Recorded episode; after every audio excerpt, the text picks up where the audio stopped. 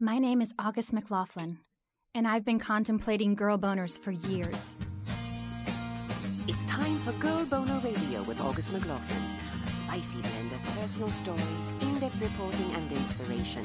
Girl Boner is where good girls go for sexual empowerment. Listen in as August McLaughlin, award winning health and sexuality writer, explores female sexual pleasure like no one else. She's the big sister slash girlfriend you've always wanted, and she loves to talk sex.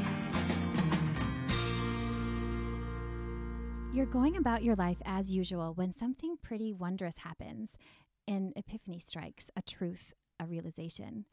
While you look the same from the outside, except perhaps for a newfound glow, you feel somehow changed. It's as though a blank sky has revealed its stars, asking, Who are you now? Or perhaps it says, Yes, finally, this is who I've always been. One of mine took place when I delved into solo play for the first time at age 30. Before then, I had spent years leaping from relationship to relationship or hookup to hookup for a stint, all the while assuming my sexual needs were met, so why even consider masturbation? That all changed one lonely night when I decided to act on my sexual urges. Just me, myself, and a hot pink dildo. Welcome back to Girl Boner Radio, everyone. I'm your host, August McLaughlin. I'm so thankful you're listening. If you've been following along here for a while or have read my Girl Boner book, you already know how that dildo story went down. What I read up top is an unedited preview snippet from my newest book. It's called Girl Boner Journal, which is set to release by Amberjack Publishing this winter. And it really fits topics we're going to delve into today epiphanies and sexual self discovery.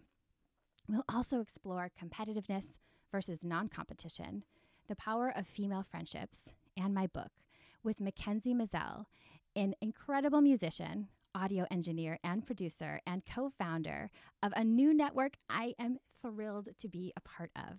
She also happens to be one of my dearest friends, and I couldn't think of a better person to talk about my most personal work than a friend who's been launching much of her own magic into the world, which I can't wait for you all to hear about. I realize that I've shared a few excerpts from my Girl Boner book, but I haven't talked much about it beyond that. So rather than share what I like or hope people gain from it, we'll share a few reader reviews, including a negative one, and talk about the themes the reviews bring up, as well as dealing with criticism. Which ties into our listener question for today pretty well from a woman who's having trouble asking for what she wants in bed. Concern over others' feelings can show compassion, but it can also work against us and everyone involved if it stifles us. Before we dive in, a huge sponsor shout out to the Pleasure Chest, my favorite place to shop for sex toys, lube, and other sexual health and pleasure products. They've been championing sex positivity for decades with a focus on inclusivity and education. To start shopping, head to thepleasurechest.com or a brick and mortar location in LA, New York, or Chicago. For occasional Girl Boner extras by email, head to augustmclaughlin.com or girlboner.org. I send updates about once a month. Now, I'm so pleased to welcome Mackenzie Mazzell, the force behind all things audio in my life and so much more. Thank you for joining me, Mackenzie. Hi, thanks for having me. I'm like welcoming you to your own studio. it feels really weird. I just had like during your intro, Oh no, I'm already saying like, look out. That's a thing I do on my likes are welcome. but I just had two times that my heart skipped a beat because the guy was going, "Oh, I'm not watching the numbers. I'm not record. Oh, I'm a guest. I don't have to." By the way, thanks to Period's first intern Haley for being here. Yay. She stepped in and is playing audio engineer today. Yeah, thank you, Haley. So this is weird. I'm yeah. on mic. Hi. You Thank are. you so much for having me. oh my guest. gosh, I'm so happy to have you here. It's it's a thrill for me and it's it's so interesting because I feel like we have been really good friends for a super long time, yeah. but really we met like months ago. Yeah, I think it was like July or June, maybe. Yeah, it was the summer. It's so weird. Yeah. I, I wonder though, is that an effect you have on most people when they're just like, "You're the most amazing person." because I've met a couple other people who, Aww. after they met you, they said the same thing, and I was like, "Oh, we all feel that way oh, about that's Mackenzie." So nice. I think that maybe I just maybe you're this way too, but you just have that thing that clicks. I felt that with you. I remember you and I like 2 days into knowing each other. We were like, is it weird that we just want to be friends? And we immediately started texting each other and it kept being like, I don't know if this is appropriate to share with you, but I had this victory today or I had this problem today. Yeah. we were we knew each other professionally for like 2 weeks and Yes. just decided to be friends. So I think maybe that's it. There's plenty of people in my life who I meet and I just go, "Oh, okay, you're a professional connection and I'll interact with you in that sphere." And then if there's someone like you, it's, "Oh, yes, let's just dive in headfirst and and I'm very direct and I just say, "I am your friend now." You were so direct with your emotions too, which I re- appreciate because I met you the day I was saying goodbye to my last audio engineer, Gabe, yeah. who was wonderful. He's and so great. and we both really love Gabe. I'm terrible with goodbyes anyway. I get really emotional, and I didn't want to embarrass him because I don't think he's quite as emotive yeah, as we are. yeah. And so I, I remember going into the office, and you were sitting there, and we'd said like three words to each other, Mhm. and I was giving Gabe a present, and I was like, "Please don't open this right now because I might cry." But and I'm like swallowing my tears, and then you like rushed into my arms, and I was like, "I'm keeping her. She's she's mine now, so this is cool." um, yeah, but I'm so grateful to be working with you for all the stuff you're doing, and we're going to talk more about your network that I'm so excited about. I would love to hear a little bit about your personal journey, though. I know we're both from kind of small townish Mhm. areas. You're from Oregon. What did you learn about sex and sexuality when you were a kid? Uh, having been the engineer on your show for a while now and having gone back and listened to past episodes, I'm going to say I have the same thing to say as 99% of people on here, which is almost nothing. Uh, when I was, let's see, probably nine or 10, uh, I was in line at a Wendy's and my friend mentioned something about birth control. And I said, Oh, does that mean that because once you get married, you automatically start having babies? And that night, my dad was like, You don't know how babies work. So I'm going to use fish as an example and tell you all about how the, the lady fish lays the eggs and the boy fish lays the sperm. So I got a fishing specific sex talk. Plenty of fish in Uh, the sea. Yeah, yeah. and then years later, my mom, and I love her very much, and I'm going to have her listen to this. So uh, I'm sure even mentioning that there was anything about sex in our household will embarrass her, but uh, she can't even watch people kissing on TV. So her uh, tact was I came home and there was a picture book like from the 70s with a naked man and a naked woman on the cover that just explained how sex works. And then a week later, the book was no longer on the table. so that was, it just appeared and disappeared from my life. So Oh my that was basically my uh, sex education. and you had i believe some sexual kind of awakenings or self-discovery which i think so many of us do have those moments Mhm. where we kind of recognize that oh i'm a sexual being or Yeah. something unique about our sexuality what was a major one for you Yeah, so something I don't even know if I've mentioned this to you, um, but I actually didn't have sex until I was 21, and so I wound up with this really unhealthy association between myself and virginity. Um, but I also, uh, I'm just putting everything out there. Uh, I also had uh, G cups, and I had to get a breast reduction in my early 20s. So with being a virgin later than most, I also was just overtly sexualized. Like strangers would come up to me and comment on my breasts. oh my gosh So like I was the most direct embodiment of that virgin and the whore dichotomy. So to, sexual discovery was the weirdest thing for me. And I was always somebody who was like, I was like free love and just like didn't even know what poly or bisexual was when I was just like 14 and I was like, "Can we all just cuddle?" And my friends would be like, "I like this guy." And I'd be like, "Oh, me too. Can we like date him together?" And they were like, "You're weird. This is confusing." Aw. So I always was really open. So it was weird to like not have explored my sexuality, but feel very open. So, um, yeah, lost my virginity at 21. That was not very exciting. And then, uh, 22, 23, I was on this trip in Mali with my cousin who was in the Peace Corps. And I mentioned that I'd only had sex with, I think, one or two people by then. And she was like, What? That's crazy. And I was like, You're right, it is crazy. When I get home, I'm going to just be liberated. And like two days after coming home, I was hanging out with two of my best friends in the world, Logan and Jesse, shout out. And we were all just cuddling. And then we all had sex. And it was so like comfortable and friendly and fun. And that was just, again, everything feels like this very direct, simple metaphor. But I just realized everything I wanted sex to be, it could be. Mm. It could be without stress, it could be without relationships, it could be just an expression of friendship.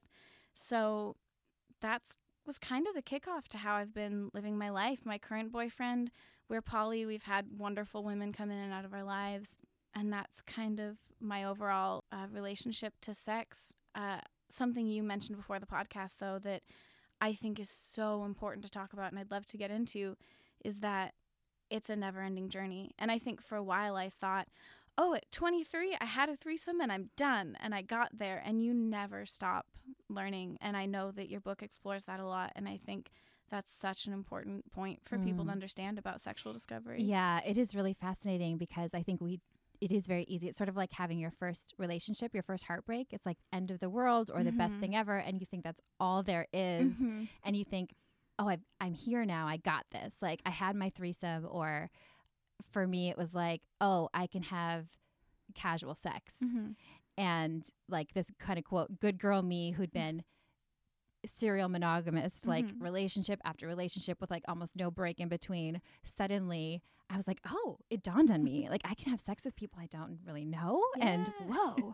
so I got like really passionate about that for a while. and, uh, so I thought, oh, this is I'm sexually liberated. Mm-hmm. I totally got this. Like this is me. I'm I'm here. I, I got it. This is my empowerment.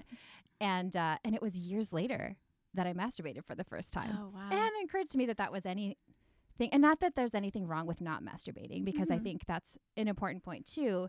Not everybody enjoys it, not everyone needs to do it, but it is the most common expression of sex and sexuality. Mm-hmm.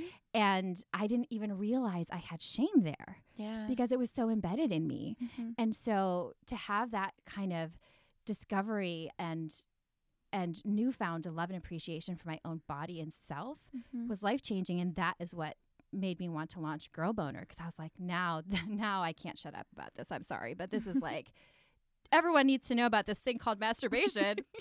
I'm kidding. Now, obviously, I knew people knew about it, but I did think there must be so many people out there who've never masturbated, and I've met a few, but not nearly as many as I thought. Because whenever you're starting a sexual empowerment venture and it comes from personal experience, and I've heard mm-hmm. this from others too, it's very common to think, oh, this is my experience. So I bet everyone mm-hmm. experiences mm-hmm. this too.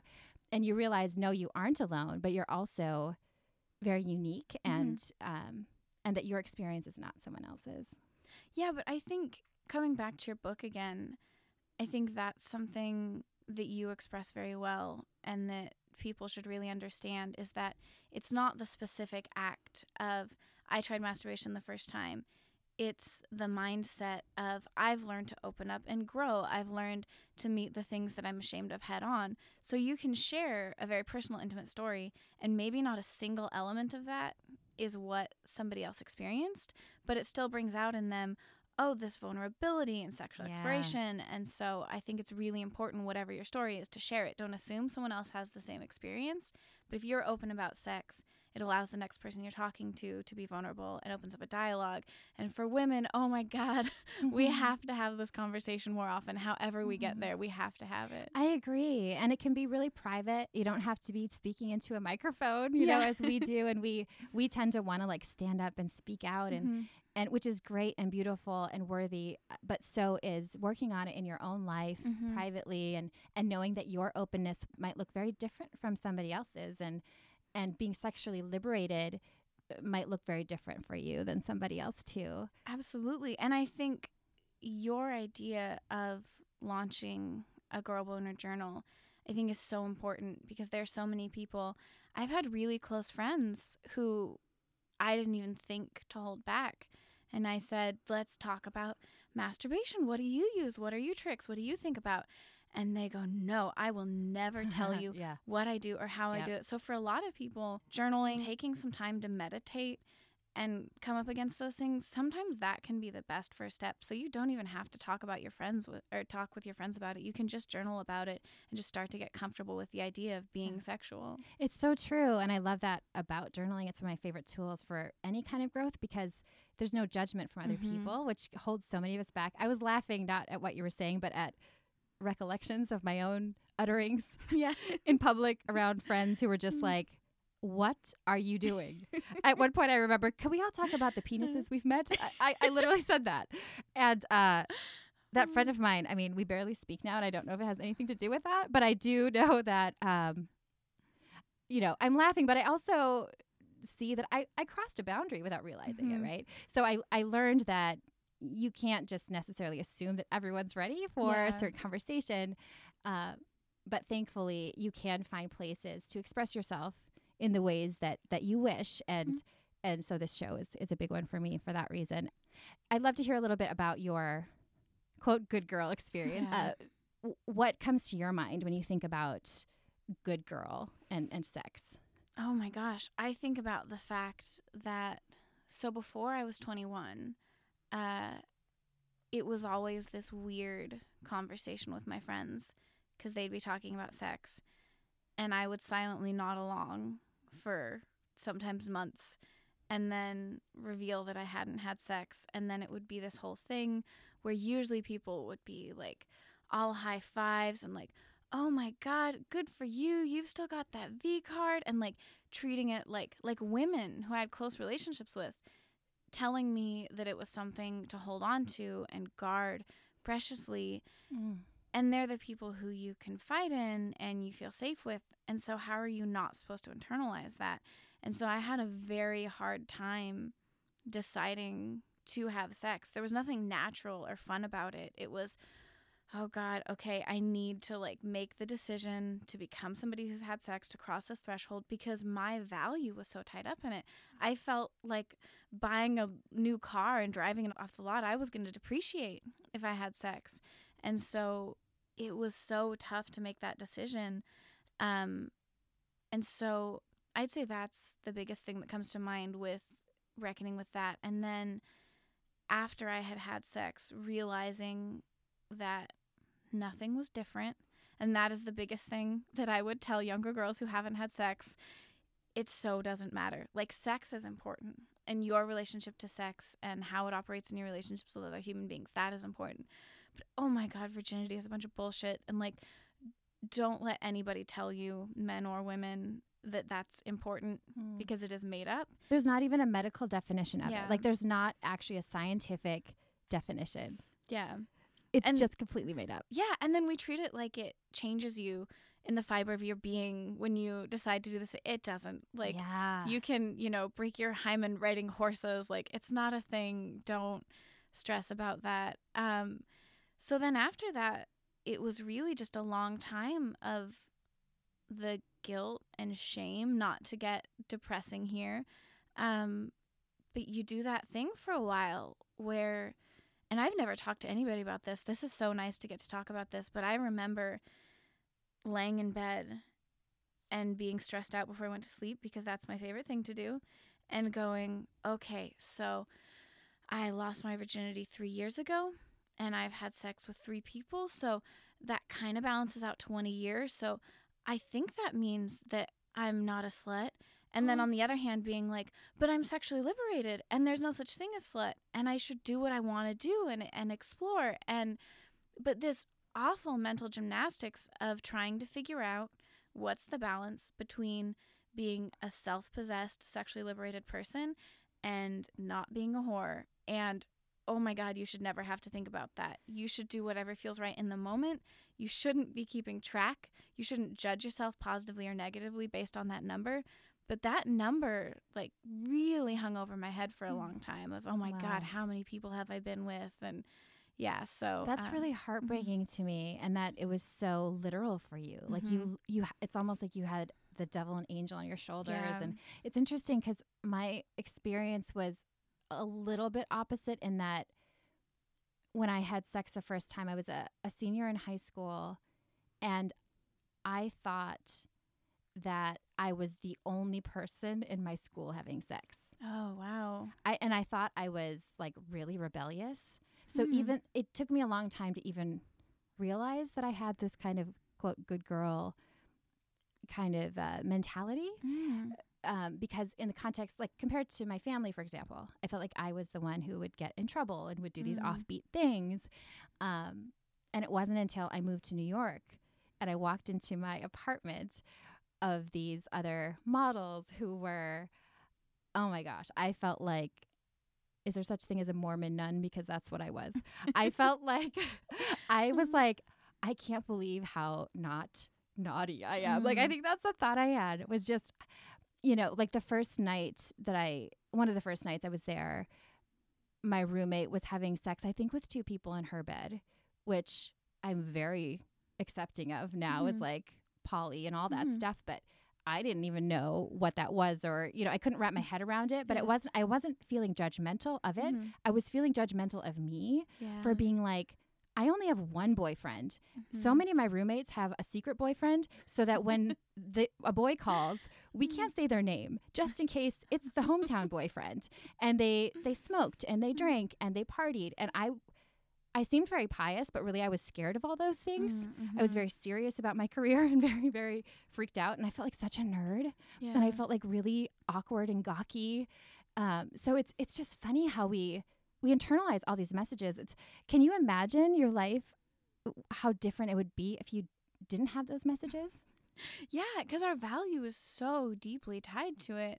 And I have to jump back real quick and point out that I was talking about how, oh, everything in my life is such a huge metaphor that if it were in a movie, it would be corny. But oh my God, your life to be a model, which your whole job is to be valued for your beauty and sexuality, and then to also be this good girl.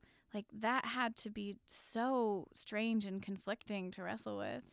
That you know, no one's ever asked me about that. That's interesting and very insightful. I at the time, again, I think I didn't realize that I had some shame around that, but I also Mhm. felt edgy and cool for it, you know, Yeah. because there is and I really did love the work.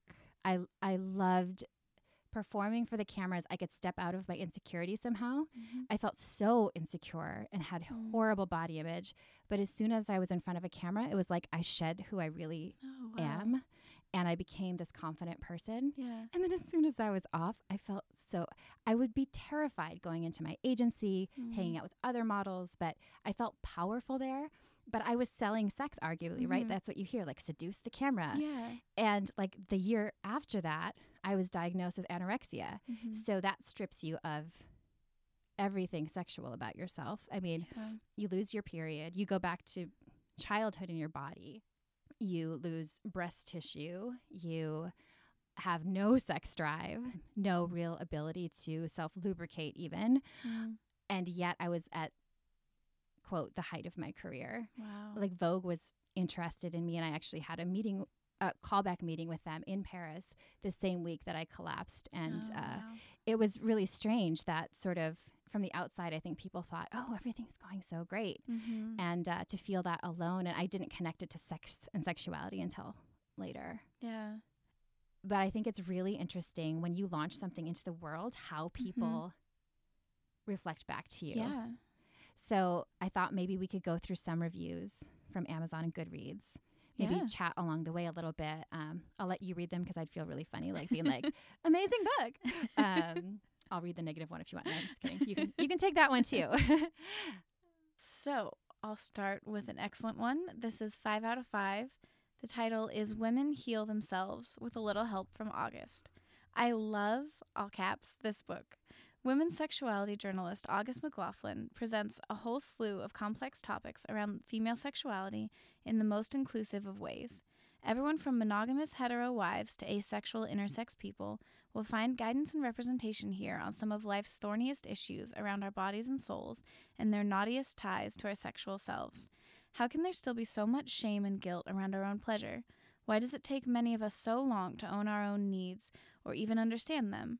If you're looking for an unblushing and personable exploration of how you actually are as a sexual creature, even if that's as an asexual one, Girl Boner is your book. I really love that.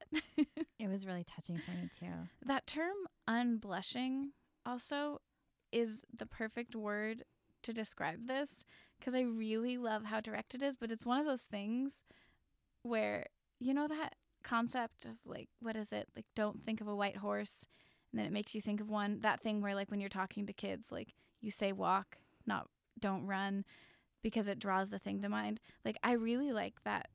I think that their use of that term is perfect because everything in the book has this touch of you are making it very clear that you're going, well, we're touching a nerve here. This is raw. This is exposing me. And then you charge right ahead. So I just have to say that was uh, such a perfect review of your book. But I'm I'm taking over. We're supposed to be discussing the review, but I had to jump in no, and say that I that really I love appreciate that. that. That's so insightful because unblushing is a beautiful because it's saying you don't have to blush about it. yeah. You know, it's okay. I one of my favorite things that somebody said about an interview or talking with me was Mhm. that I talk about sex as though talking about the weather. Yeah, and I was love like, that. Why not? yeah. Like, why can't we talk about pleasure like it's normal? Yeah. I think that would erase so much of the shame. Yeah. Next, we have one called Wow, She Covers So Much. This book is full of amazing resources and information on all things to help empower your sexuality. I was blown away by the wisdom shared in these pages, as well as the beautiful way the author tells her story. She covers so many topics, you are bound to learn something new no matter your experience. Such a powerful read. Every woman needs this book. Buy it for yourself and get your daughter a copy too. Aw. Whoever wrote that, thank you. That's very kind. That's really sweet. Um, it sounds like, you know, whenever somebody says buy it for a daughter too, that means a lot to me because that means that somebody is saying, I want my child Yeah. to be empowered. I love that. Just curious, how do you choose what you're going to include in your writing?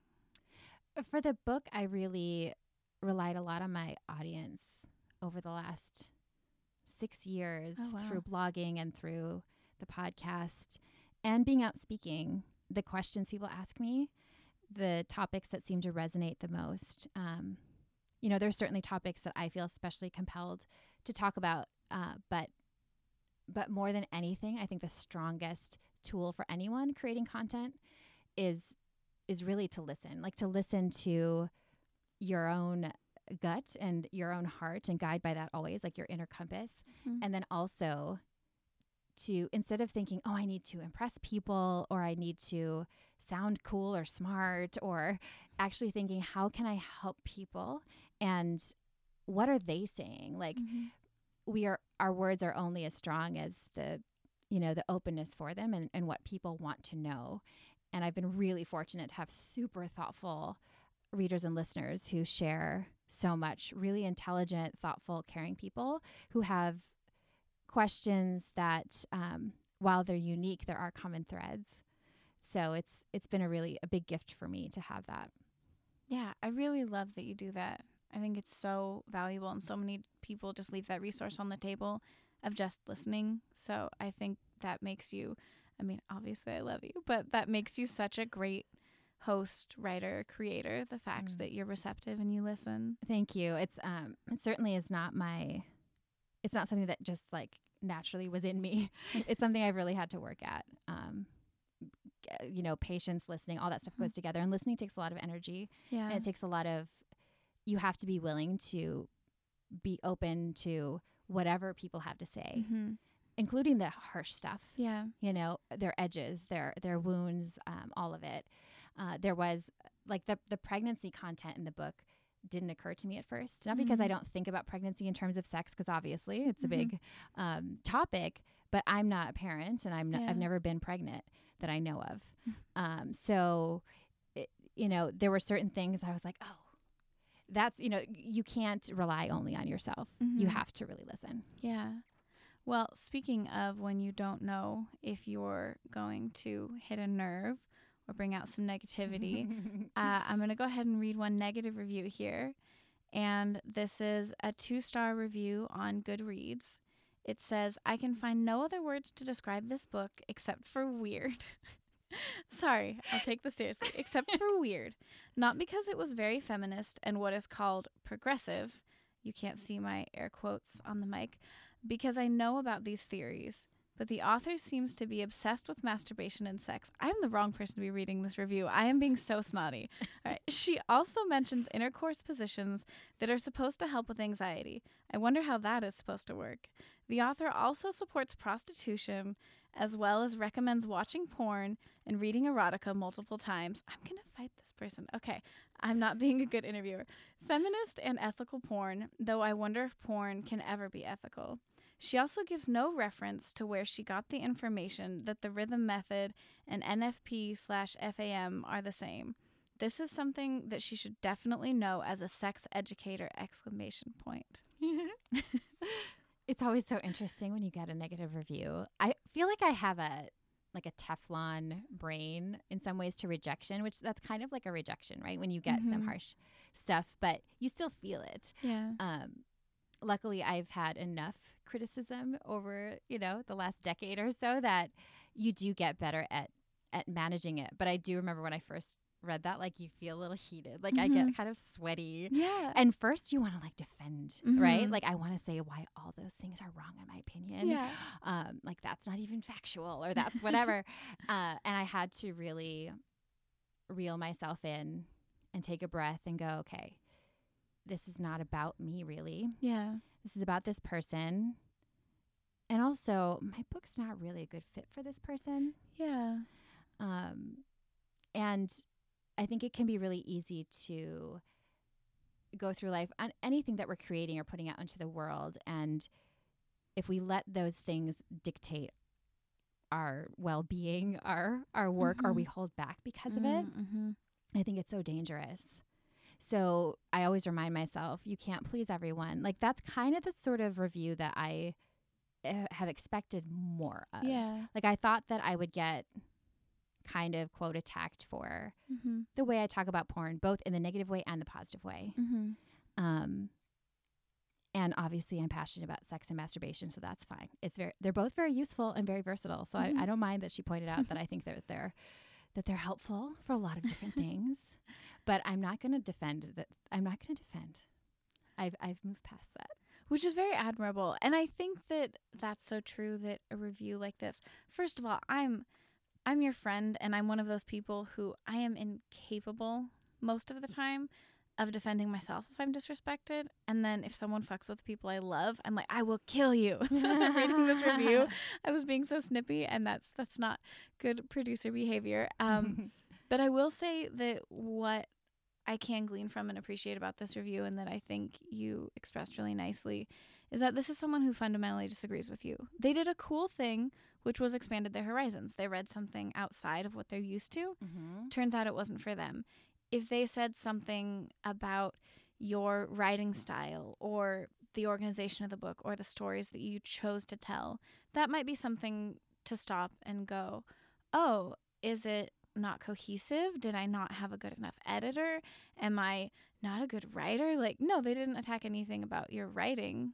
They just made it very clear Right. that they have a different set of views Yeah. from you and and you disagree. And I, I totally agree with you that it's actually really great that you've got like one negative review when a lot of people have been reading this book and that the review is just I come from a different background than this person, so we have different viewpoints. Yeah, completely. And I respect that. And I and I think if I met this person, I'd still be like, I respect that. Yeah. We see things so differently, and that's okay. My book is not for everyone. No thing is for Yeah, everyone. yeah. um, which I know we've talked a little bit in regard to when you were first starting period, Mhm. Um, and you are still starting period in some Yeah. ways, but you were you brought up something about you know dealing with potential trolls. Like Mhm. these are things that whenever you're doing anything that is that is woman focused, that Mhm. is feminist, that is inclusive, criticism will happen. Trolls crop up. I wonder because we haven't talked about it since. How are you feeling about that potential? Yeah, uh, I think when you're starting a podcast network, actually, when you're starting anything at all that labels itself as being by women or made for women, uh, you can expect a certain amount of negativity. And I've been really bracing for that.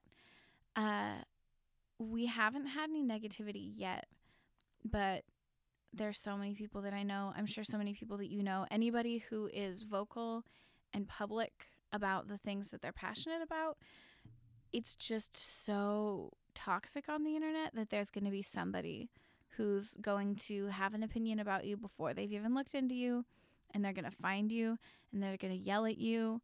I know people who have told me that they will search out, uh, like trolls will search out buzzwords on Twitter and they won't read articles, they won't watch videos. They'll just find if you did, you know, hashtag feminism, Mm-hmm. and then they just come find you and yell at you. So I've been very ready for a lot of negativity. Um, I had talked to you about uh, the possibility of having all contact information maybe go through one specific channel and then hiring somebody, preferably a man, uh, to serve as someone who filters things for us The and passes filter? along. Yeah. So if it's like useful criticism, it gets passed along. And if it's just hate, then we don't need to have that. But so far, we haven't had an issue. Uh, we'll see as things go along. Uh, I have a friend who's really wonderful and sweet, and I have him in the back of my mind and unemployed. That helps. So if we get to the place that we need somebody, I'd, I'd love to bring on someone who can uh, help shield us from the trolls. Yeah, yeah, you definitely learn certain things. I love that plan of knowing, okay, I need to set a barrier so that I can do my work and move Mhm. forward and not have to see the things that are going to derail me Yeah. and have somebody there. Um, I've learned things like don't read reviews at night, don't read blog comments at night. I Mhm. still get trolly blog comments and also just not even trolls, but people who are passionately upset about this blog post I have about Steve Harvey's 90 day sex rule Mm. and they don't faze me anymore. But when I first did that post, I was still pretty new to all this stuff. And at night, I would just feel enraged and I just Mm. wanted to like, yeah. and uh, it, it, when it starts taking away from your mission, it's Right. time to set some boundaries up and yeah. take care of yourself. Yeah, and that's something that I think is a, a skill that as time goes on, I'll wind up learning. But fortunately, I have you as my mentor, and I can come to you when I'm saying this is driving me insane, and you can help me yes, breathe and not please use the experience I've had dealing with that stuff because then I feel like something good came out of it. Yeah. Seriously, I, I think that's so important that we are all there for one another in in that that arena especially Mhm. because it can feel really isolating Yeah, even when you are like I already know it's not about me right. But it still can really get you. Right. Yeah. Yeah. it's so hard to make that distinction. I just know that with day to day things in life. If somebody who I don't know is shitty to me about something that's not personal, it's just about what I represent to them, I'll still spend two days stewing about it because I took it personally. So I very much appreciate that you've laid the groundwork and figured out some ways to deal with that and to pass on that knowledge. That's very much appreciated. Oh my gosh, yeah. My pleasure. My pleasure. So, we have a question from a listener that kind of ties into both the fear of also feeling like you're criticizing somebody else, Mhm. you know, f- feedback, Mhm. uh, and also standing up for what we, for our pleasure, for what we care about, which I think is really important when you're building a brand too Mhm. and moving forward, you know, trying to stay true to yourself in this world where we're so judged and critiqued and you know social Mhm. media and all this stuff and and really kind of peeling back the layers and going wait what do i want and how do i ask for it Yeah. those those can be tough things so this question is really important i think it came from a listener named meg who wrote this my partner of three years never goes down on me he did maybe twice early in our relationship but never since I know I should be talking to him about this, but I feel so awkward. What if he's grossed out by that experience before? It also gets harder to bring it up as time goes on. I don't want him to know I've been wishing for it all this time and thus am dissatisfied in bed, even though that's partly true. I enjoy the sex we have, but have actually faked orgasms many times because oral is how I come the best, other than masturbation. Do you have any suggestions, Meg? Such a insightful question, Meg, and also I really appreciate your honesty and vulnerability and sharing. Um, here's what Dr. Megan Fleming of GreatLifeGreatSex.com had to say. Meg, I'm as always thankful for any question, but in particular, I'm thrilled to answer this one, not only for yourself, but honestly for any woman out there who is missing out by not sharing her true turn ons and desires, or more importantly, confusing your partner by you faking it and really not giving them the opportunity to read your cues because you're not giving them accurate feedback. You know, I cannot say enough and sort of shout out from the rooftops that faking it is a disservice to everyone, to both of you. Um, because so often, in my experience, a partner, their greatest desire is to turn on their partner. And when you're not giving that accurate feedback, they're kind of lost in the dark, right? And it's almost sort of, you know, not giving them a sense of, you know, a compass, right? And a sense of what is the, you know, to stay longer, linger longer, shift, switch. So nonverbal and verbal, letting them know what turns you on is incredibly important. And so important because, you know, the idea of faking it is around we have this idea that uh, unfortunately in our culture sex is so much about performance right and orgasm and we get so lost from what it really is about which is giving and receiving pleasure and so you know i often work with men who not only are they so focused on giving their partner pleasure, but it actually creates their own sort of performance pressure demand and can impact their own ability to get aroused or even maintain their own erection. So I want to say to everyone, like the goal isn't about orgasm, it is about pleasuring. And then going back to the beginning, I know it's been three years, but I'm willing to bet A, your boyfriend may not even remember. But the thing I definitely know is you can't mind read. So there's a part of you that thinks, you know, worst case scenario, maybe he thought it was disgusting. Well, I'm thinking, well, he may have had partners that really didn't like it or it wasn't a turn on. And it's also true, probably because you weren't as relaxed that you may not have been expressive and um, he may not have, again, gotten the accurate feedback that gave him a sense of that this was worth sticking with because it was a real turn on to you.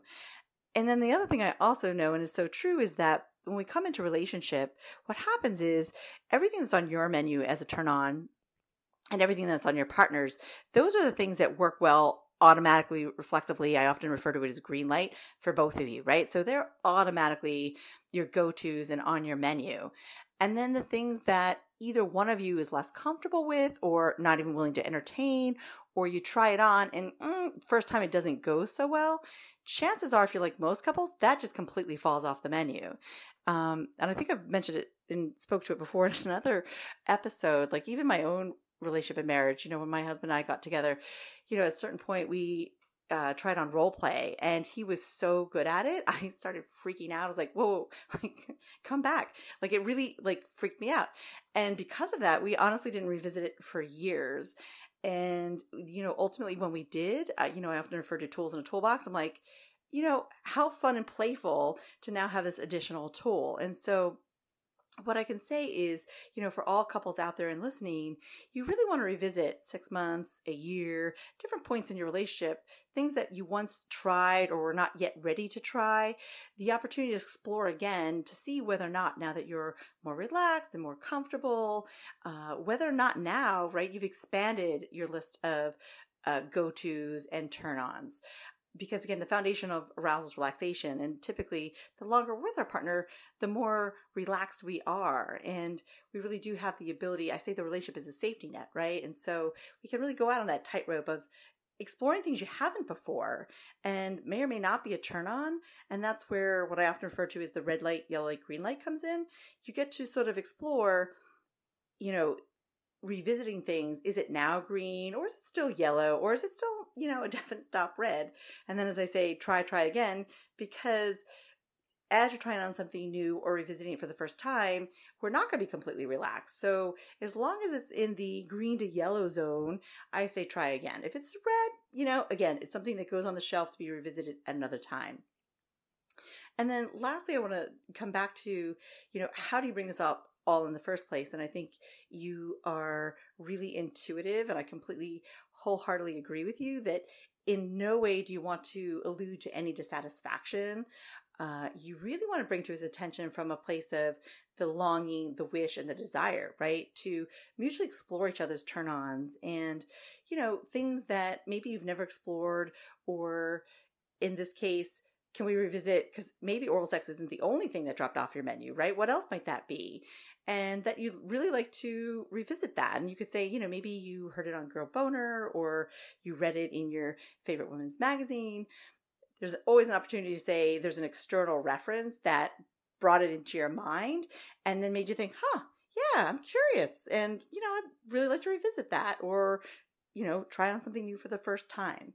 So all i can say is that being in a relationship is such a huge opportunity. As I said, it's a safety net to go to the uncomfortable places, have those difficult conversations that we so often want to avoid, and really to express what we want, what we desire, to figure it out together or even first on our own, to even know what we want to bring to our partner. But that it is really a huge opportunity to always sort of be expanding our repertoire and our menu and focusing on in increasing our ability and capacity to allow more pleasure. So, as always, would love to hear how it goes. Thanks, Meg. Thank you so much, Dr. Megan. I love what she said about really asking for what you want, owning your pleasure, and also the importance of communicating what you really do mean and what you really do want because I think we can harbor a lot of resentment when mm. we are not expressing what we want and our partner gets these signals and then you know we're dissatisfied and then we might become resentful and I think resent resentment is such a toxic thing to bring in. That's so huge. That's so huge. Uh, I am codependent and I am the worst about that. I don't advocate for myself. I don't express my needs, and then I get furious when my needs aren't met and I stew about it for 3 months and then I break up with somebody or I stop returning their texts. I am I am a mess in that sense. So I really appreciate you and Dr. Megan highlighting that. Also, what was that? Was it a t-shirt that was going around for a while? I saw something that was saying something about uh like of all the things that we do for men, like we can at the very least uh, not fake out orgasms and demand actual orgasms. There's some ah. snappy way that they articulated that that I am not conveying, but I could not agree with that more. If someone isn't giving you pleasure, you're exactly what Dr. Megan said. You're not helping them by making them feel that they're succeeding and maybe they're doing it perfectly for their last girlfriend. You know, maybe they're excellent at oral sex, but it's not specifically what you want. I know that I like something very particular and a little bit weird. And when I explain it to people, they're always like, "Are are you sure?" so, it can be really helpful to just be straightforward and yeah. to not in your mind don't even see it as them falling short or failing but just being like, oh, this is a recipe that they've never followed before. Totally. And you're so right. The feedback being positive when you are faking an orgasm, they're like, oh, I should keep doing this then. And it's possible their last partner didn't like oral. Yeah. So they're not, you know, it's, we only see things through the lens of our own experience. Mm-hmm. And so I, I do though, and I so appreciate how honest and open you were. Like, I suck at this. You're like, Bleh, I can't do it. Um, because I think a lot of people can relate to that. And it is a hard thing to do, especially because we're concerned about our partner's feelings mm-hmm. or other people's feelings, whatever the scenario is where you're trying to, you're struggling to stand up for your own wants, mm-hmm. needs, and also pleasure is a quality of life issue. Yeah. It's not something frivolous. And I think that we forget that. I think it's really easy, especially for women.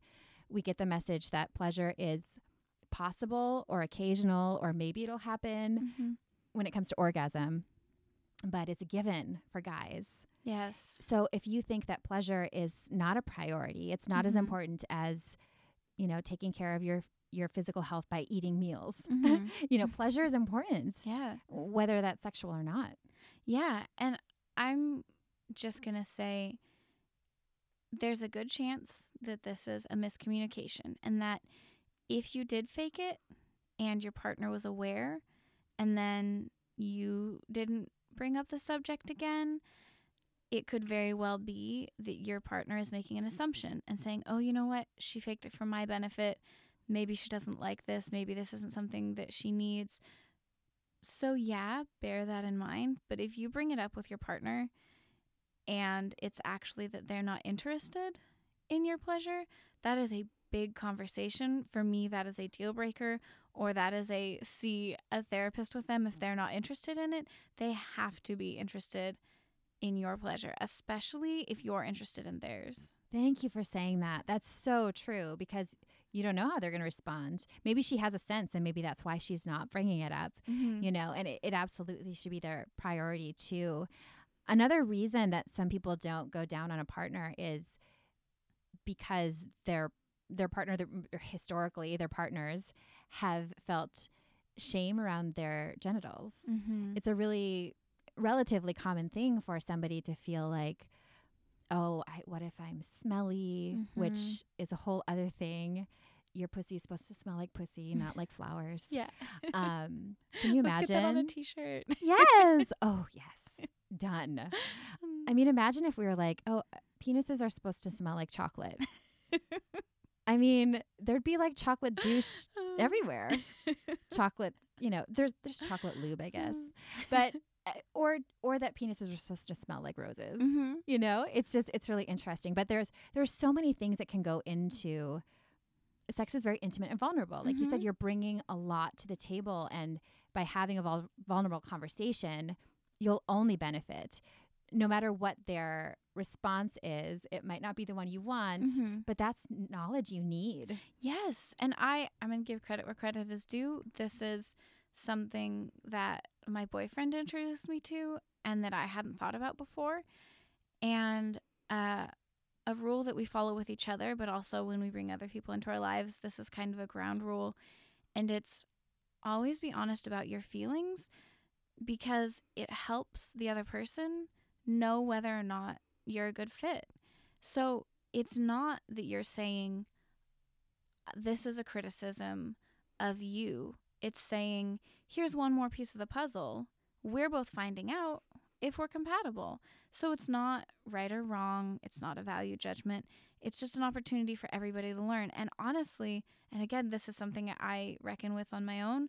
I am like, truth and honesty is so important to me. But when you aren't offering that kind of information, I need something different from you, I need something more from you, you're lying to that person. And that's mm-hmm. something that I wrestle with all the time. I am telling them, you're doing everything perfect, when what you feel is, I'm bubbling with fury silently. Yes. oh my gosh. Yes. Thank you for saying that. And interestingly, it's so is what you said about the book review.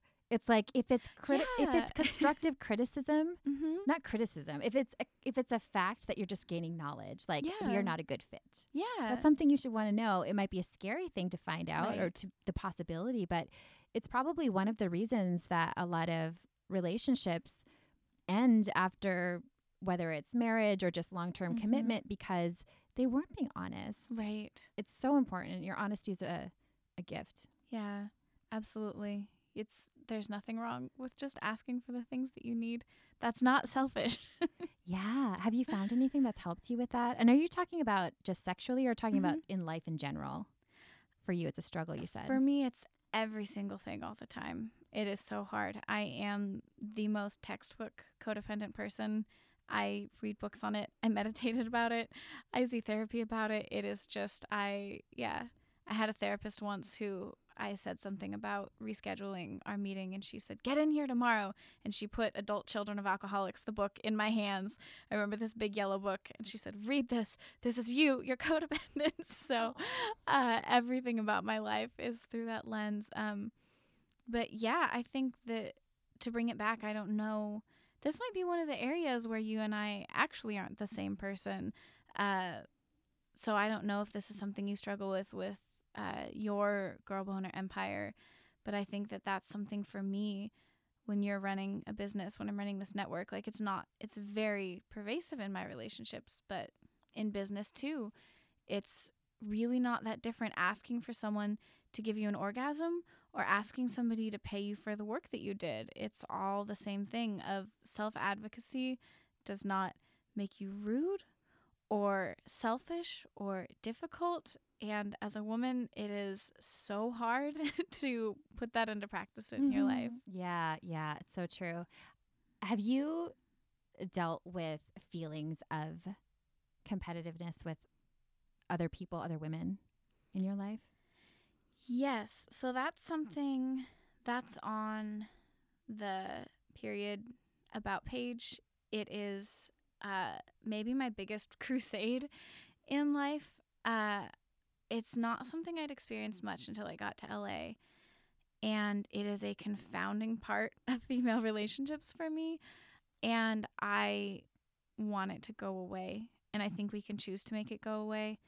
Uh, human value is not a scarce resource. And it makes me furious when we treat it that way.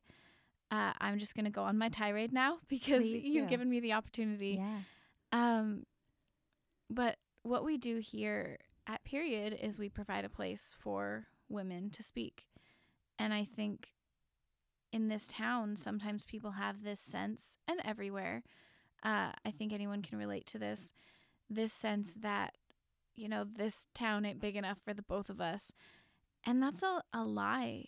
It weakens us as women, it weakens us as people. I think it's so important to realize that if your goal is women's empowerment, if your goal is creating art, there is so much space. And any success you get, as a rule, I think morally you should always reach your hand back and help the next person up. And uh, this is coming out as so much more angry and so much less positive than I feel. Uh, I just want to stamp out that manufactured, forced sense of competition that women have to carry. There's this feeling of, you know, you see it in like, like I think of Archie and like Betty and Veronica are like fighting for Archie's love and it makes them like hate each other. And it's like, Mm. do you know that like you could both just like like yourselves and like each other and everybody could be happily ever after on their own. Like i'm i'm getting off on a a, a tangent here but um yeah i just very centrally uh, that's important to my overall mission my overall philosophy is that uh specifically here at period if you're a woman who's doing a podcast and you're not on our network, if you're running a different women's podcast network, we want you to be doing what you're doing. We want to be friends with you. We want to share anything we know about success and hear what you've learned along the journey. We absolutely don't want to be. I've had people advise me, like, oh, did you know that there's someone else doing what you're doing? Like, excellent. That's great. I'm doing this because I want that to be a thing. And so I feel that very much towards anyone out there who's working in this industry. Uh, and something as long as I'm on the mic here, uh, I would love if there's anyone out there interested in starting a show. Please reach out. You can find contact information on our website. You can email us directly there. It's just periodnetwork.com. And something that we want to do is have a free seminar. So if you think you might want to get into podcasting, but you think that podcasting isn't for women or you don't have the expertise or you don't know anything about technology i promise you it's easy. I'm i'm letting you peek behind the curtain at my life. It is not that hard to do. You press record and you talk into a microphone. Um so we'd love to talk to anyone out there who's interested in starting something on their own. And i'm not saying to join the network. I'm not saying you know anything self promoting of my network in particular. I'm just saying this is a thing, and you also feel this that we want women on mic. Um, so please reach out. We want to organize something. We want to get women feeling confident enough to speak over the podways, airways. I don't know. I like that the podways. Yeah. I love that. I love that about your philosophies and about period. It's so interesting because after learning more about the mission of period to be very non-competitive and, and collaborative, I was reading about competition between women And there's this New York Times article by Emily V. Gordon from 2015 that shared a few different theories. I love her. She's great. And one of the theories, so evolutionary psychology says that women need to protect themselves from physical harm. So indirect aggression keeps us safe while lowering the stock of other women. Feminist psychology chalks this up to indirect aggression to internalizing the patriarchy, which I think ties so well into what you were saying about it being manufactured. Even though they're Mhm. saying that that's evolutionary, when you think about it as as a patriarchal thing where it's Mhm. like a way to keep women in their place almost. Do you feel that? I completely feel that. I have always felt that if you put just women in a vacuum, that would not be there. I I really mm. think that men dominate certain spheres, most spheres. And if women are competing with each other to get there, it does half the work for them. So half of it is men being gatekeepers and then any women who get through compete with each other and put each other down and i think that that's so validating to hear that there's Yeah. research behind that that it's not just an inclination that it really is it's i don't think it's natural Yeah. but that we're yeah forced into a position where we feel the need to compete by way of putting other people down Right. Absolutely. And also, the more that women are competing, like you said, doing the work, doing a lot Mhm. of work uh, and taking care of work, there's also less room for everyone to win, which Mhm. makes more room for other people, yeah for men, right? So it's kind of like they'll have the token woman, the token black person, the token gay person, because if they have to compete, it's it's the whole idea of women have always had to compete it seems to have a space at the table because there's only one frickin' chair. Yes, absolutely. And if we make our own space, then that rule doesn't apply anymore. Yeah, it's so true. She brought up another theory of her own, Emily Gordon did, that I think is really poignant. She said, We aren't competing with other women ultimately, but with ourselves and how we think of ourselves. For many of us, we look at other women and see instead a version of ourselves that is better, prettier, smarter, something more. We don't see the other woman at all. And I don't incredible. know if that's it could be both, right? It could Mhm. be the patriarchal stuff that happens then prompts women to feel less than because there's Mhm. competition happening. Yeah. And I think that that to me is something that depends very much on an individual's personality because like we talked about earlier, I am not naturally a competitive person. And so I do every minute of every day. Oh my god, every girl that I'm around, I'm like, "Oh my god, look at her eyelashes. Oh my god, look at that outfit she put together." Like every time I see other women, it is exactly what Emily Gordon said. It's not even about the traits of them self as a person. comparison or is it adoration? It's somewhere in between, but I we can just sometime off mic get into my crippling self-consciousness, especially in LA where everybody literally is a model. Uh, but I think that there's a difference in mentality where some people, if we're just talking about, let's say, the negative part of it, let's set aside admiration because I think that's its own wonderful, beautiful thing. And Let's keep uh, that. yeah, that's absolutely valuable. But if we're if something toxic is brewing in us when we're interacting with other women who we see certain traits of theirs as valuable, sometimes it's this thing eating us up inside where we go, "Oh, I'm comparing myself and I feel bad about myself." And then some people have this trait and I just want to hug them and talk it out where when they see those things in other women, I think it's entirely patriarchal. I think it's entirely something that they have been taught that is a survival skill, but they feel the need to either stamp out or get above that. And I think it's something we get taught from movies that men write about how women are.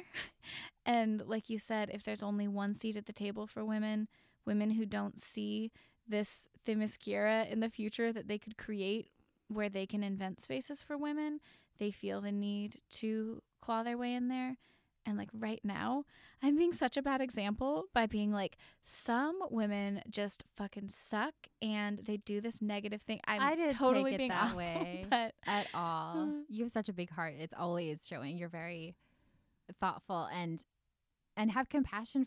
You're saying that this is the patriarchy. They feel they've absorbed this Mm-hmm. messaging, and I think in the rare case, it's a sociopath. yes. You know, someone who yes, I have experienced that. Yes. Yes. we've been there, right?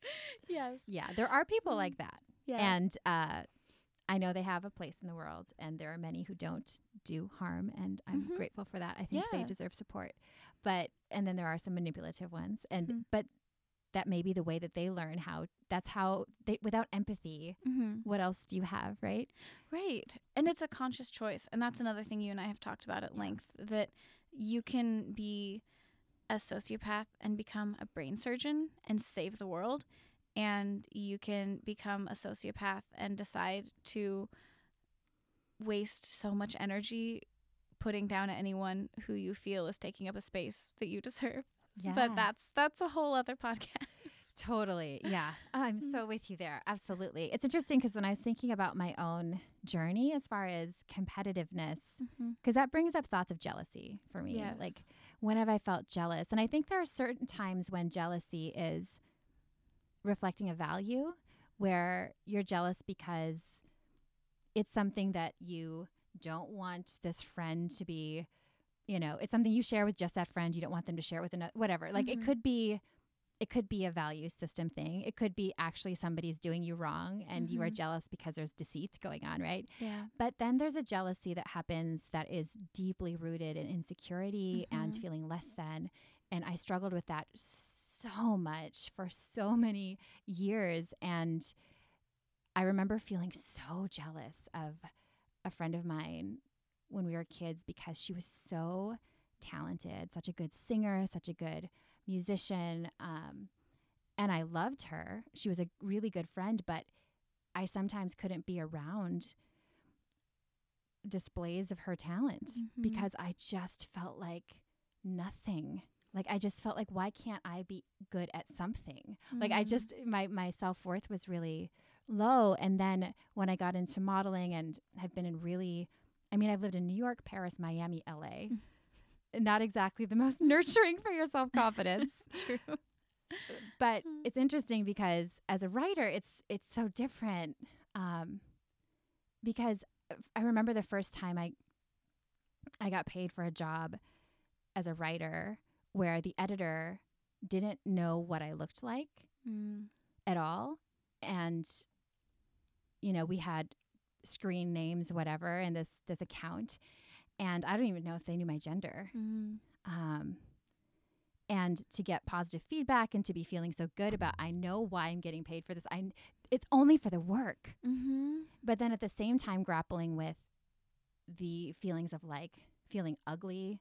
Like Mhm. those have not gone away for me, but I just don't care about them so much. Like I'll Mhm. have the flitting thoughts of I'll notice like certain days I just like you know, I can really I'll have this it's like floating around my head. Like these little thoughts of you know, that I look this really strange way and I'm really Mhm. unattractive and I'm really this and really that. Um, but the difference is is that they just kind of float around like gnats, you know, like little flies buzzing around the room, and I'm like, oh, there it is, and I just go back to being myself, and I just don't really care. Uh, but it does bother me that any energy goes there because if I weren't Yeah. noticing those things, what else could I be doing with that energy? Yeah. you know, I don't fixate on it anymore. But it's sad to me that there's sort of a price tag to Mhm. being femme or, or female that the whole world is judging us on our appearance. Mhm. So the awareness of that is like baggage we carry. Yeah. Yeah, absolutely. And it is, first of all, I want to say, I, because you and I have talked about that, it seems like you're just me on a slightly different timeline. Like you're a few steps ahead of me. So I always feel like I can learn from you. And that is so empowering to me because I look back, back on the way I was 10 years ago and how I am now. And I've greatly improved. But the idea of walking around the rest of my life carrying this weight of constantly feeling not good enough, specifically in the realm of physical appearance, it is such a waste of energy. It upsets me every single day.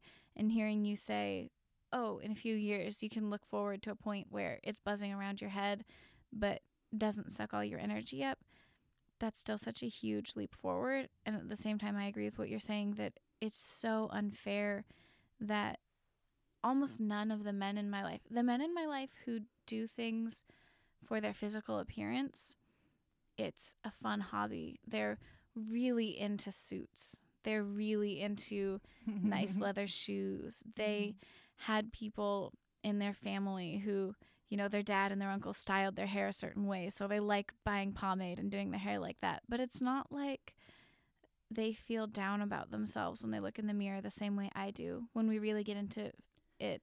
And there have been men in my life who do, but it's so few and far between for the most part. It's a for fun thing. yeah. Whereas for us, like, it's self worth. yeah, And I think even our awareness that, because we know that these thoughts are not facts, right. right?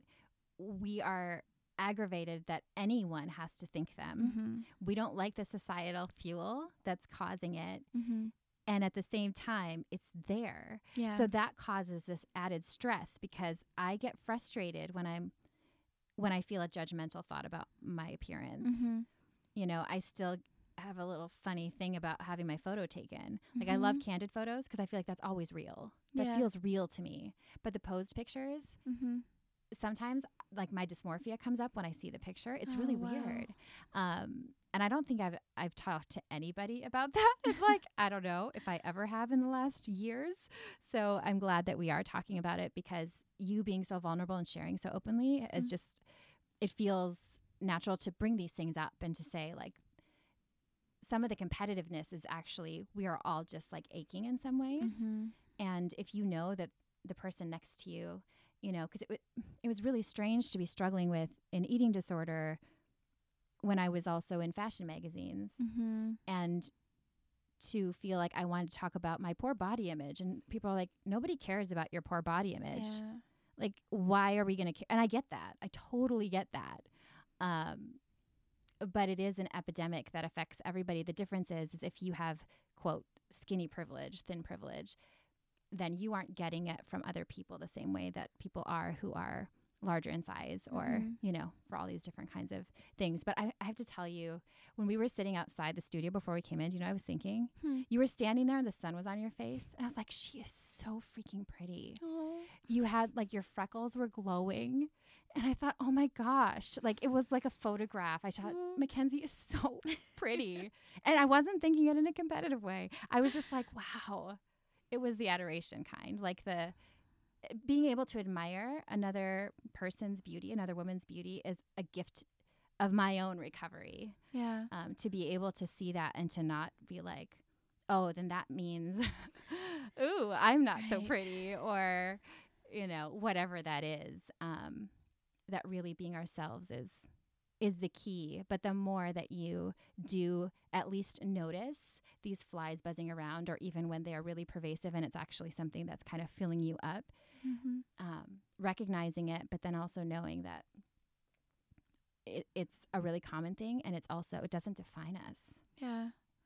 I really appreciate you saying that because that's okay. So at this point, I'm just gonna, we can leave this in or cut it out. We have gone way over our usual time, but I noticed that my awareness of time was making me talk funny. I'm just gonna roll. If we're here all day, who gives a shit? You can tell me when to shut up and we'll wrap it up. Um, hearing you say that stuff is so helpful to me because I personally have been having, I'm going to wind up getting all emotional. I've been having the most horrible time. Huh, I'm going to cry. So, yeah, podcasting. Uh, living in this town is the best thing that's ever happened to me. Ever, ever, ever. I have the best friends. My partner is like, like I have a crush on him. I get excited when I get off work. I get to go see him. I love that we have endless things to do. I have a job that my family doesn't understand that it's a job because that doesn't exist outside of LA. Like LA is magical and amazing, but also I have in my professional life had people get things faster, easier, better because they look differently than I do. These women who I don't know how to do the pretty things. I haven't worn makeup since I was like 21. My mom mailed me some mascara, and I, on like days that I feel crazy, I'm like, maybe I'll put on mascara. Like, I don't know how to do makeup. When I try to do my hair, it does not work. I don't know how to put an outfit together, and I am chubby, and I know these things about myself. And it has been the biggest struggle lately to be like, okay, am I going to stress myself out about looking the way other people do in this town so that I can get the responses from men who are gatekeepers in the way that they do? Or do I quietly make progress more slowly and fight the patriarch without eyeliner? Do you know what I mean? It's I do. Yeah. This horrible catch 22 and lately I've been saying so should I just focus on both at the same time and try and like take up that time and energy looking the way that the fancy girls in this town do so that I can skip to the front of the line the way they do? Or is that like you talk about those flies buzzing around? Is that mental energy that I'm not willing to expend because I could spend two hours doing my makeup or I could spend two hours editing audio. Mm. I don't fucking know. And it has been ripping me apart lately. And so hearing that you, you're gorgeous, you have your shit together, you have this, like I always reference this girl boner empire, you are so self empowered and you've created something positive to hear you say. I sometimes see photos and it does something bad in my brain, I would never have known that. And that's why I'm literally crying right now because it's this thing that, oh, okay, everyone fights this battle forever. Yeah. And you don't put it aside and you don't get over it and you don't get better. You just always manage your relationship to anxiety about appearance. And oh my God, fuck that. Yes, yes. I can tell you what has helped me the most. And it is not putting on makeup for somebody to think I'm prettier and give me a job. I know that fundamentally that's not your value system anyway, but mm-hmm. I also really respect that that is how a lot of people get ahead, mm-hmm. right? I when I go back to my old casting notices, so many of them, I remember a big thing for me was should I make my boobs look bigger for this audition or mm-hmm. should I just keep them smaller. Oh, wow. You know, I mean, that was a really big part of my job as an actress because I often was going in for the ditzy cheerleader, yeah. very stereotypical. And sometimes her breasts and her cleavage were a big part of it. And I don't have cleavage without some help.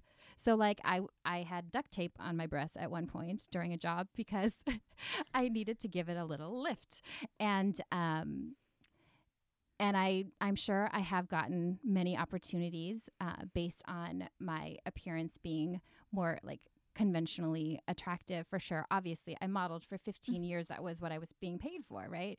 Um, so I get that. Uh, but even then, so many of my jobs, I my repeat jobs came because people liked my work ethic. People mm-hmm. appreciated that I was kind. They appreciated that I really focused and I was present and I took care of myself arguably, um, in some ways.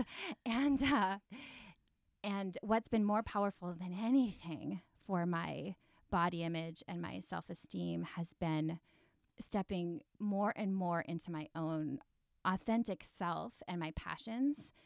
I remember the first time that I had this like huge aha of like, oh my gosh, I totally don't care what I look like. And it was amazing. And it was in the old studio.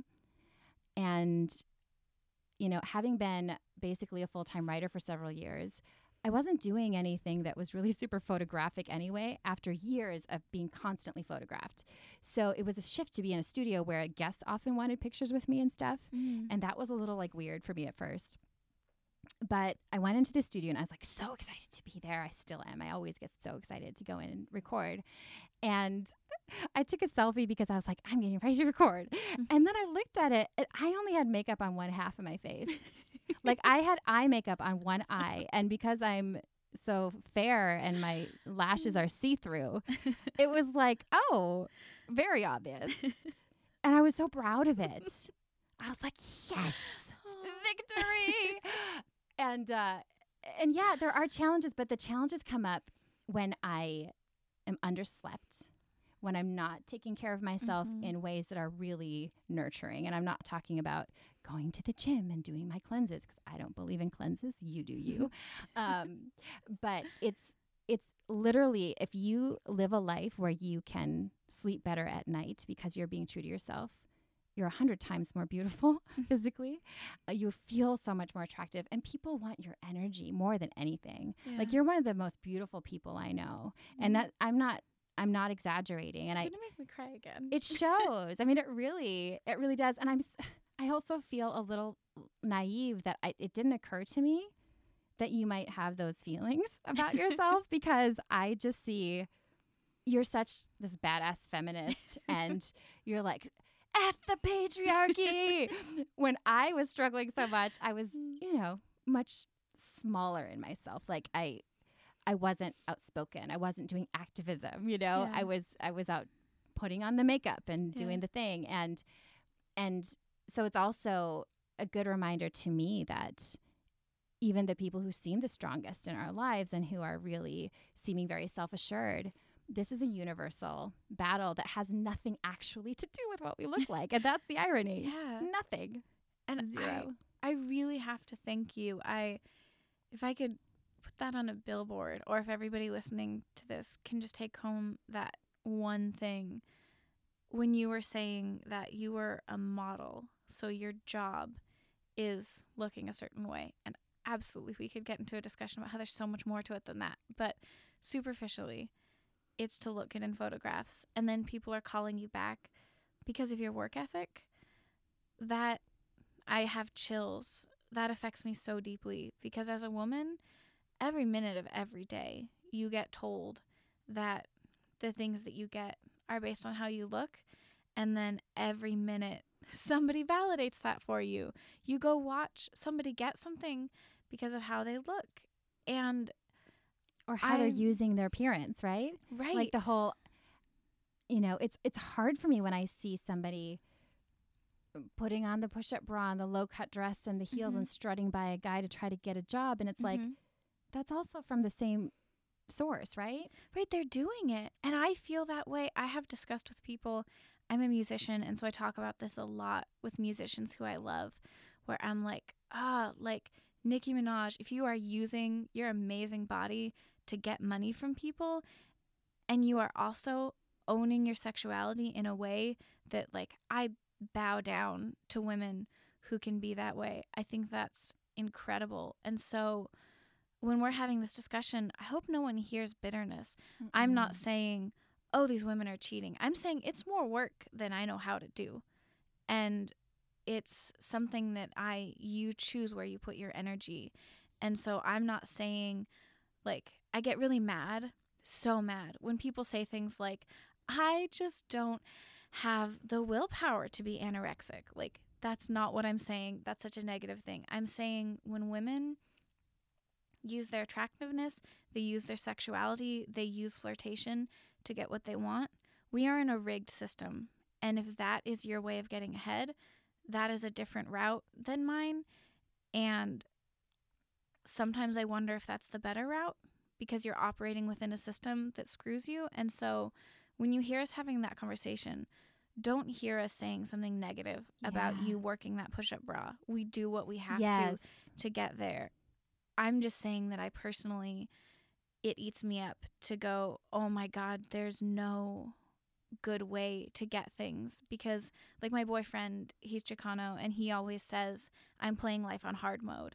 And he applies that to women too. And I feel the same way that there are just things that we have to do that men don't have to do. And when male is the default, when you get the guidebook on how to live life, we have extra steps that aren't covered in that guidebook. And so we don't know how to figure that out. Mhm. How do you get the job? Oh, put on a suit and have a good resume. That's not the case. And nobody teaches us those in between things that we have to do that's extra. Yeah, thank you so much for pointing that out and especially what you said about not shaming people who are using their looks as a strategy Mhm. because what you said about it eating you up, I think that's the key. If it's Mhm. eating you up, don't do it, please. Yeah. if you're empowered by it, have at it. Yeah. Do what you need to do and and go about it.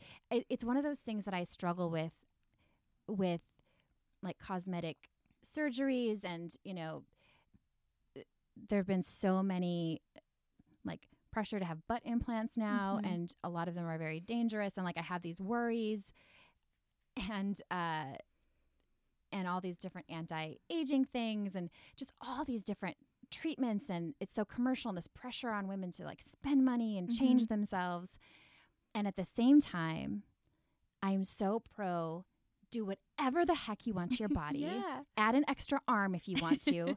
It's your body. Do whatever you want. I think what's important to me and what i've learned is we have to keep in mind that none of this happens in a in a vacuum. Right. we are all exposed to these messages and we may think we're making a, an empowering choice that is purely our own choice. But where does that motivation come from? And it's the reason that i have a chapter in my book on empowering beauty decisions not to steer people away from choosing beauty beautifying things i do i'm wearing mascara now i wear mascara most days I'm so used to me, me with it that I look tired without it. So even if I don't see it, I feel more awake Mhm. when I wear it. It's really weird.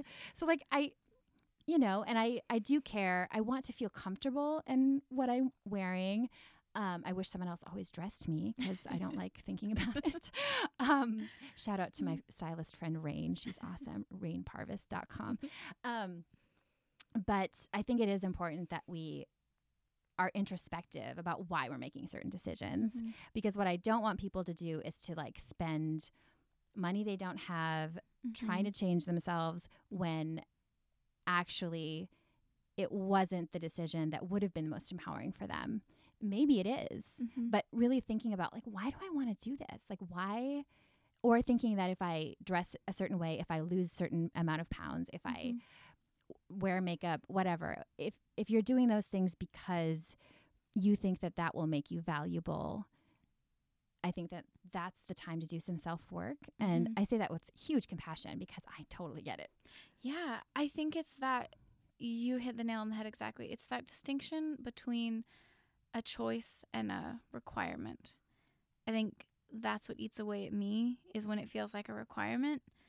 But I totally agree with you. It it keeps coming back to the same thing. I said it with non-competition. I I see it everywhere that we have to make those decisions. So if society says certain things about women, then we can create our own society, right? If we as a whole, anybody who identifies as a woman, and you know, men, you can jump in on this with the way that you interact with women, with the way that you speak to women, thinking critically about the way that you sexualize women.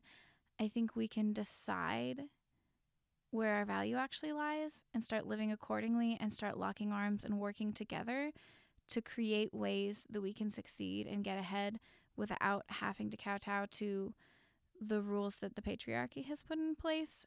I think that's the only way to make things better. Yeah, I totally agree. I totally agree. And I love how this conversation has just sort of gone its own way. I think that's awesome. And it's also relevant to period and to, to the work that we're both doing. I love that mm-hmm. we have projects and ventures and dreams and missions that we're so invested in and the same kind of passion that we're applying to, you know, so much of what we do has to do with getting chipping away at these messages, Mhm. right? In so many different ways. So I think it's it's really cool and also to say like it's completely normal and natural to be, still be struggling and also to be building something. Mhm. And sometimes it's the building of something else. I feel like one of the most powerful ways to improve the way you feel about yourself, about your body, all of it is to put time and energy into something you're passionate about Mhm. or something you're curious about or both. Mhm. It's absolute medicine. Yeah. It's so freeing because I care more about girl boner than I've ever cared about my appearance, which says a lot because that almost killed me. So all I have to do is even think about girl boner when I'm out. Mhm. If I if I do start feeling that, I just I think of the people who I hear from, you know, who share their hearts and the remarkable things that have happened in my own life too when I've when I've been able to embrace my sexuality and all of that.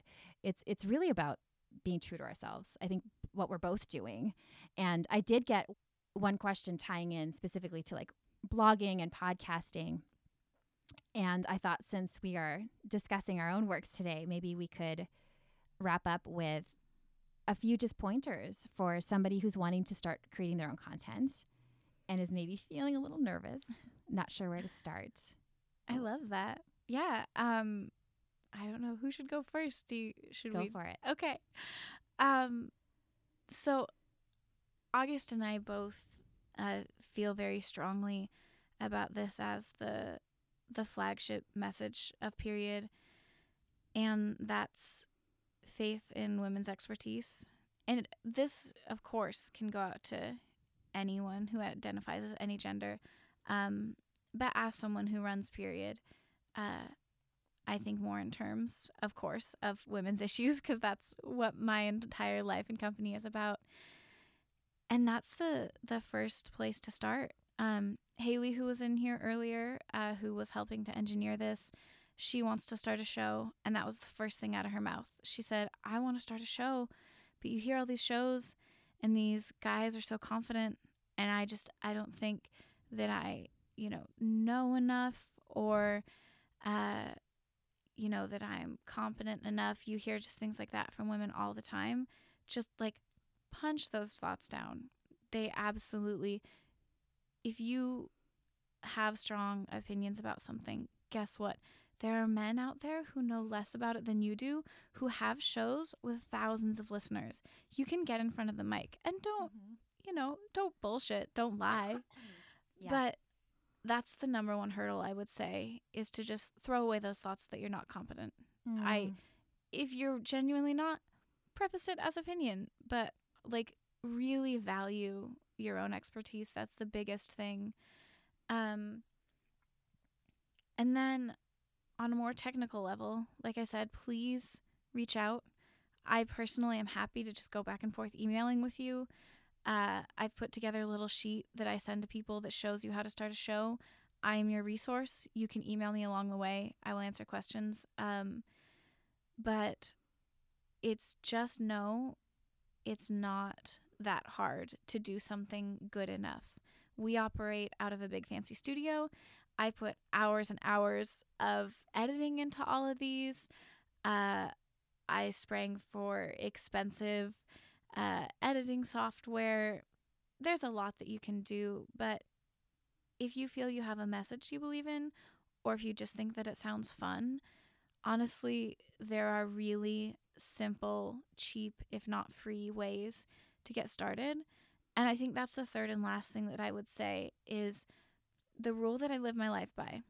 Maybe, even though I've probably said this about four different things on this podcast, maybe the number one thing that I would pass on as the lesson I have learned so far in life start before you're ready. Do not wait until you think that you're there. That is such a lie. Don't do it. If you have an idea, get together with your friends and just jump in. If you think the sound quality isn't great, who cares? If you think it's not structured enough, who cares? Start. Because once you start, you never know who's going to like it, who's going to tune in, and then their support can push you to the next level and it snowballs. So just get out there and get started.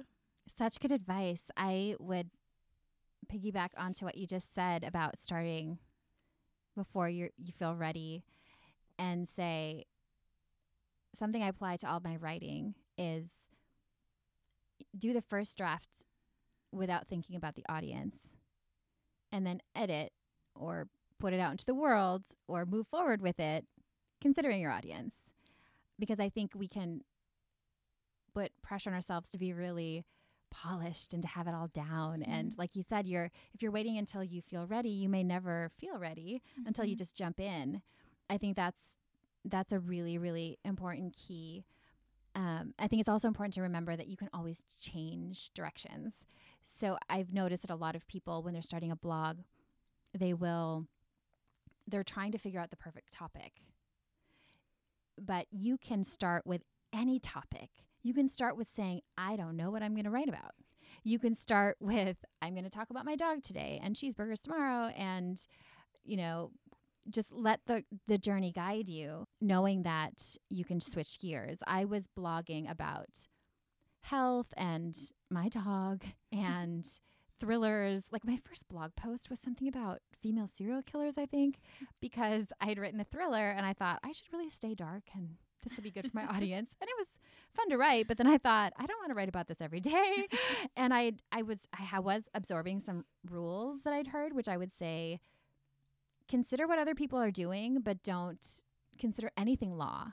Mm. There's so many guidelines out there about how often you should do this, how often you should do that. Yeah, consistency is important, but you don't have to blog three times a week and have six podcast episodes ready before you release. And you don't have to do all those things. If that sounds good to you, go for it.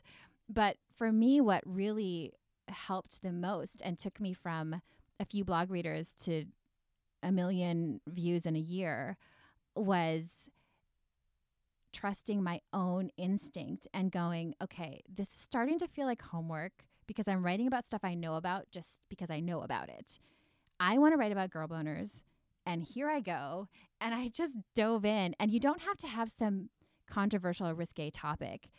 What matters more than anything is that it's important to you. You feel compelled to talk about it. It doesn't have to be big and serious either. I've heard people say, oh, well, if you just blog about sex, then you'll get lots of hits. But that's not true either.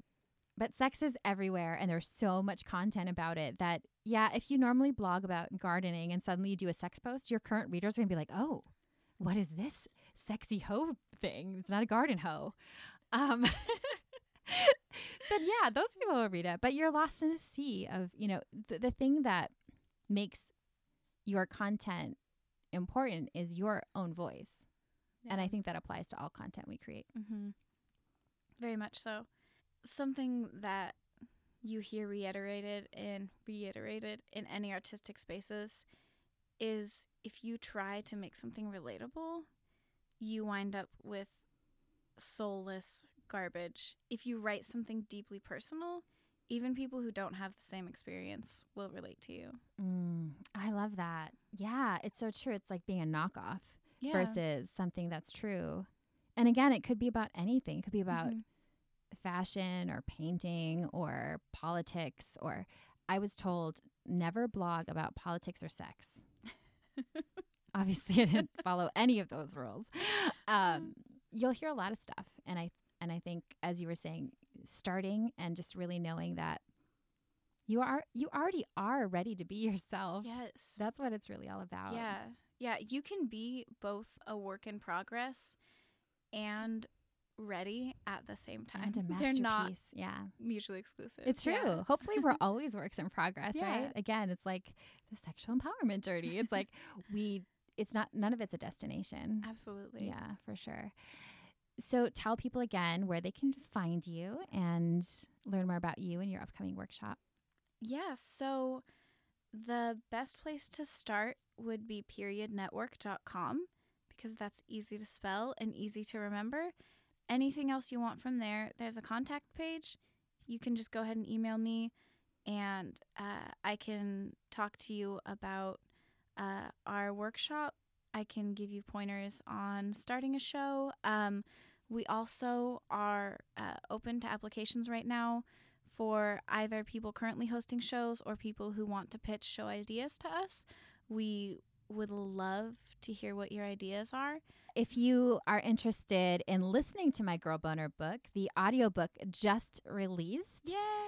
So I know um, a lot of you have been listening along with me for a while. So it'd be really awesome if you would uh, nab it on Audible if you have a subscription. Otherwise, you can get a free 30 day subscription from Audi- Audible and listen to Girl Boner for free, which is really cool. Otherwise, you can order the disc set um, on Amazon and find more information at augustmclaughlin.com or girlboner.org. And if you're enjoying Girl Boner Radio, I hope you'll subscribe on iTunes, iHeartRadio, or Spotify. If you have a few seconds or a few minutes to leave a simple review or a rating, that would be so much appreciated. It helps us reach more people. Thank you so much for listening and have a beautiful Girl Boner embracing week.